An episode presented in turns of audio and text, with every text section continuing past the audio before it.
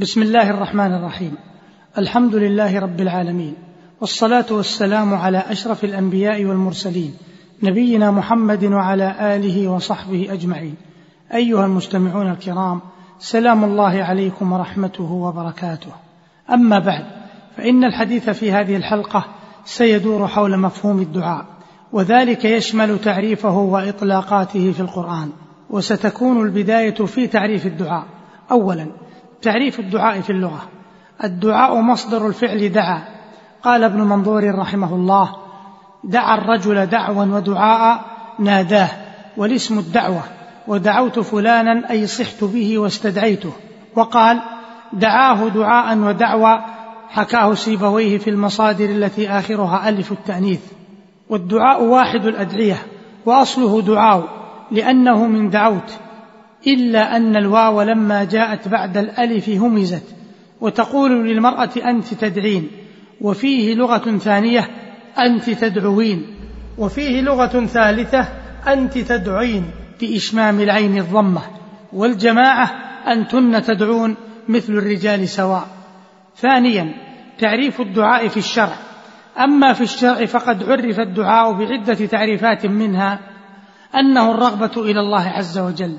وقال الخطابي رحمه الله ومعنى الدعاء استدعاء العبد ربه عز وجل العناية واستمداده إياه المعونة وحقيقته إظهار الافتقار إليه والتبرؤ من الحول والقوة وهو سمة العبودية واستشعار الذلة البشرية وفيه معنى الثناء على الله عز وجل وإضافة الجود والكرم إليه.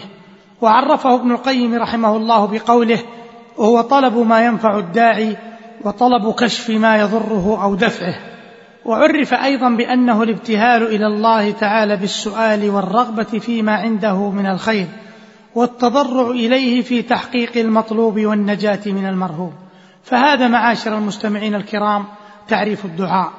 أما إطلاقات الدعاء في القرآن الكريم فإن هذه الكلمة ترد فيه على عدة إطلاقات منها ما يلي. اولا العبادة فيطلق الدعاء بمعنى العبادة.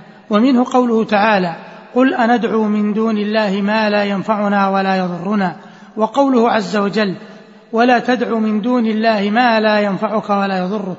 وقوله فلا تدع مع الله إلها آخر. وقوله والذين لا يدعون مع الله إلها آخر.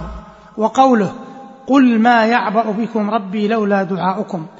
ثانيا من إطلاقات الدعاء في القرآن الكريم القول. ومن ذلك قوله تعالى فما كان دعواهم إذ جاءهم بأسنا إلا أن قالوا إنا كنا ظالمين.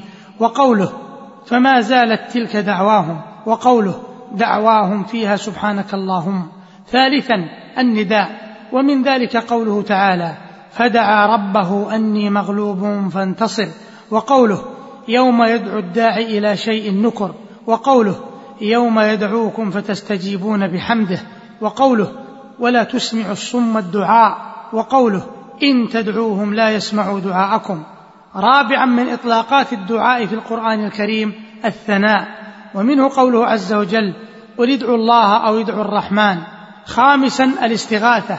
ومن ذلك قوله سبحانه وادعوا شهداءكم من دون الله. وقوله وادعوا من استطعتم من دون الله.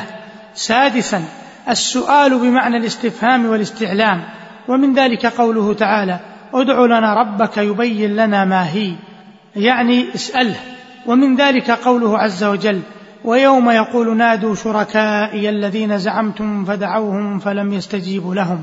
سابعا السؤال بمعنى الطلب. قال تعالى ادعوني أستجب لكم. ومن ذلك قوله يا موسى ادع لنا ربك بما عهد عندك لئن كشفت عنا الرجز. وقوله يا أيها الساحر ادع لنا ربك. وقوله جل شأنه وقال الذين في النار لخزنة جهنم ادعوا ربكم يخفف عنا يوما من العذاب يعني اسألوه واطلبوا منه. ثامنا من إطلاقات الدعاء في القرآن الكريم العذاب. وقد قال بذلك بعض العلماء الذين تكلموا على الوجوه والنظائر كالدامغاني وابن الجوزي اللذين قالا إن الدعاء يأتي بمعنى العذاب. واستشهد على ذلك بقوله تعالى كلا إنها لظى. نزاعة للشوى تدعو من أدبر وتولى. وهذا الوجه يحتمله المعنى اللغوي حيث أورده أئمة اللغة واستدلوا بالآية الكريمة التي استدل بها الدامغاني وابن الجوزي. قال المبرد في معنى الآية تدعو تعذب. وقال النضر بن شمير عن الخليل قال الأعرابي دعاك الله أي عذبك الله. وقال ثعلب دعاك الله أي أماتك الله. وقال محمد بن يزيد تدعو من أدبر وتولى أي تعذب. وقال ابن منظور أي تفعل بهم الأفاعيل. أيها المستمعون الكرام إلى هنا ينتهي وقت هذه الحلقة التي تبين من خلالها تعريف الدعاء وإطلاقاته في القرآن الكريم. فإلى اللقاء في حلقة قادمة أستودعكم الله. والسلام عليكم ورحمة الله وبركاته.